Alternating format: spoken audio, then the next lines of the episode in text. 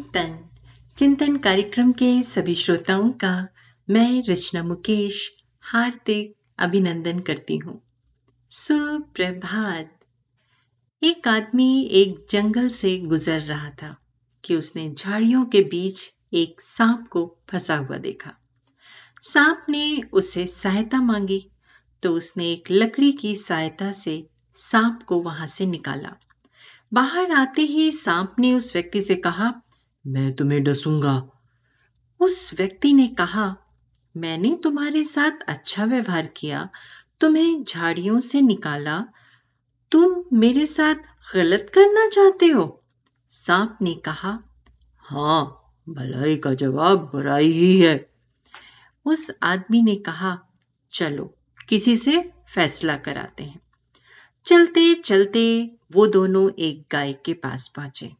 और उसको सारी बातें बताकर फैसला पूछा।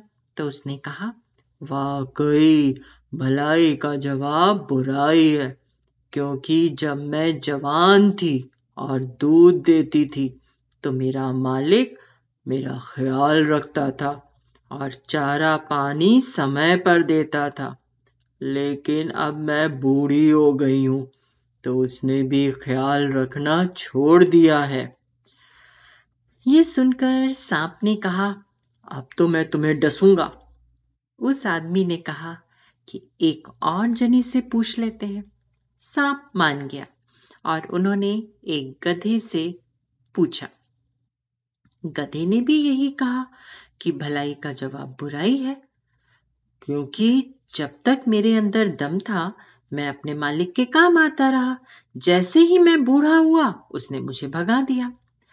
सांप उस आदमी को डसने ही वाला था कि उसने मिन्नत करके कहा, एक आखिरी अवसर और दो सांप के हक में दो फैसले हो चुके थे। इसलिए वो आखिरी फैसला लेने पर मान गया।